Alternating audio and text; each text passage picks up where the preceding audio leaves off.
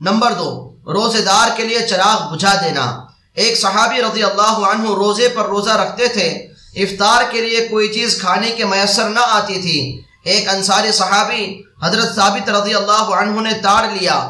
Be be سے کہا کہ میں رات کو ایک مہمان کو لاؤں گا، جب کھانا شروع کریں تو تم چراغ کو درست کرنے کے حیلے سے بجھا دینا اور اتنے مہمان کا پیٹ نہ بھر جائے، خود نہ کھانا۔ چنانچہ انہوں نے ایسا ہی کیا۔ ساتھ میں سب شریک رہے جیسے کھا رہے ہوں۔ صبح کو حضرت ثابت رضی اللہ عنہ جب حضور صلی اللہ علیہ وسلم کی مجلس میں حاضر ہوئے تو حضور نے فرمایا کہ رات کا تمہارا اپنے مہمان کے ساتھ کا برتاؤ حق تعالی شانہوں کو بہت ہی پسند آیا۔